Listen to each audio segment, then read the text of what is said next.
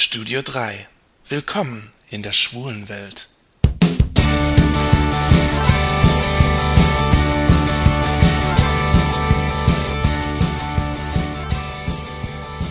Seite 56.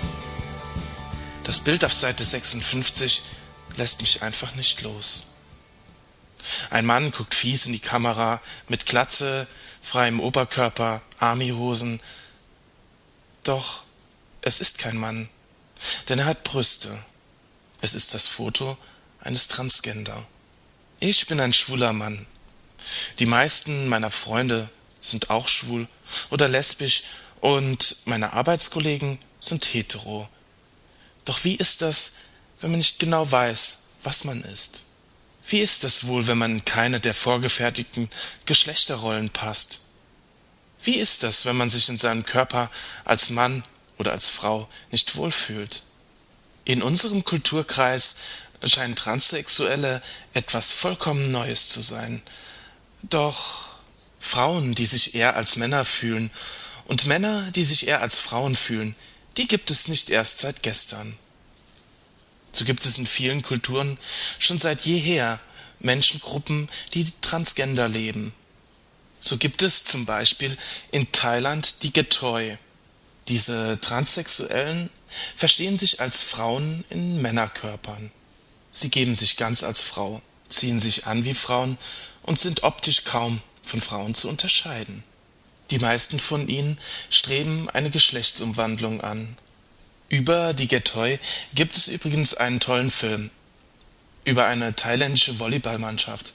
Iron Ladies heißt er. Den solltet ihr euch unbedingt mal anschauen. Eine witzige Komödie, die auf wahren Begebenheiten beruht. Nun gibt es aber auch in anderen Kulturen Transgender. Als zweites Beispiel möchte ich euch die Two Spirits vorstellen. In der Religion der Indianer Nordamerikas spielte der Geisterglaube eine große Rolle.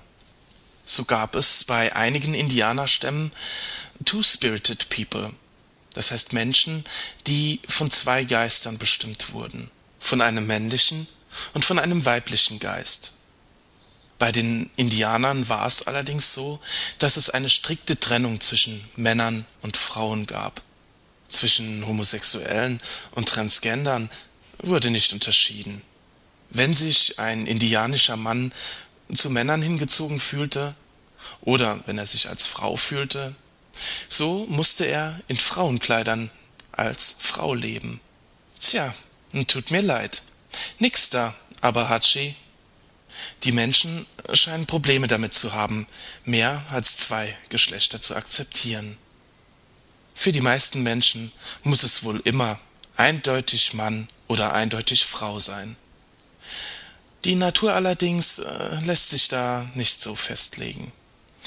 Die Philosophen haben schon früh erkannt, dass in der Natur nicht immer alles eindeutig ist, dass die Schöpfung nicht immer auf zwei Geschlechter ausgerichtet war, das erzählt folgende Geschichte. Der griechische Philosoph Platon schreibt Früher habe es drei Geschlechter von Menschen gegeben. Das waren Männer, Frauen und Zwitterwesen. Damals sahen die Menschen ganz anders aus. Sie hatten vier Beine, vier Arme und zwei Gesichter auf einem Kopf. Die Menschen waren perfekte Wesen. Sie waren friedvoll und sie waren stark. Die Götter jedoch fürchteten sich vor den Menschen denn sie hatten Angst, dass diese mächtigen Wesen ihnen eines Tages überlegen werden könnten.